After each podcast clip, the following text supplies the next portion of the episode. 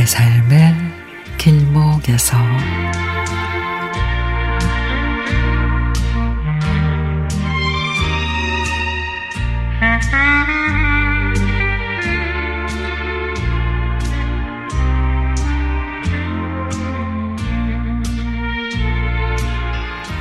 얼마 전부터 마을 공동체 봉사단에서 어르신들을 대상으로 노년의 글쓰기 프로그램을 시작했습니다.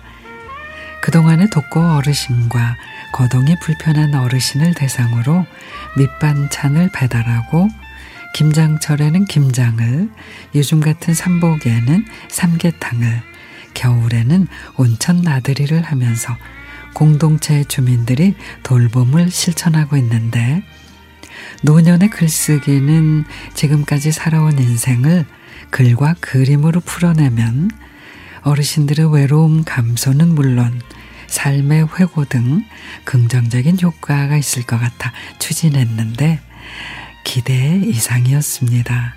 한 회 한 회 수업을 할 때마다 이렇게 많은 재능과 끼를 가지고 있었음에 가난으로 또 단지 여자라는 이유로 장남이라는 이유로 학교 문턱도 가보지 못한 어르신들은 이미 화가고 시인이었습니다. 처음에는 부끄럽다고 소개도 잘 못했던 어르신들이 손을 번쩍번쩍 들고 발표를 하고 숙제도 잘 해오고 나는 소나무를 좋아합니다. 사시사철이 푸르러 희망을 주니까요. 어, 나는 당근 같은 사람이 되고 싶어요.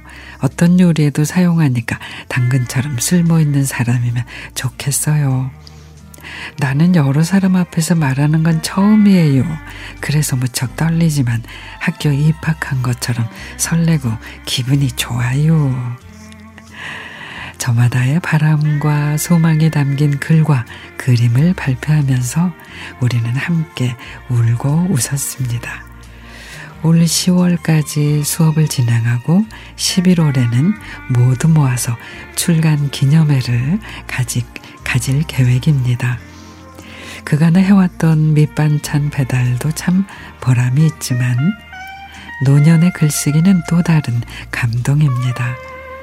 앞으로 잘 마무리가 돼서 어르신들께서 자신의 이름이 새겨진 시집으로 자신이 얼마나 소중하고 가치 있는 존재인지 그간의 삶을 위로받으면 좋겠습니다.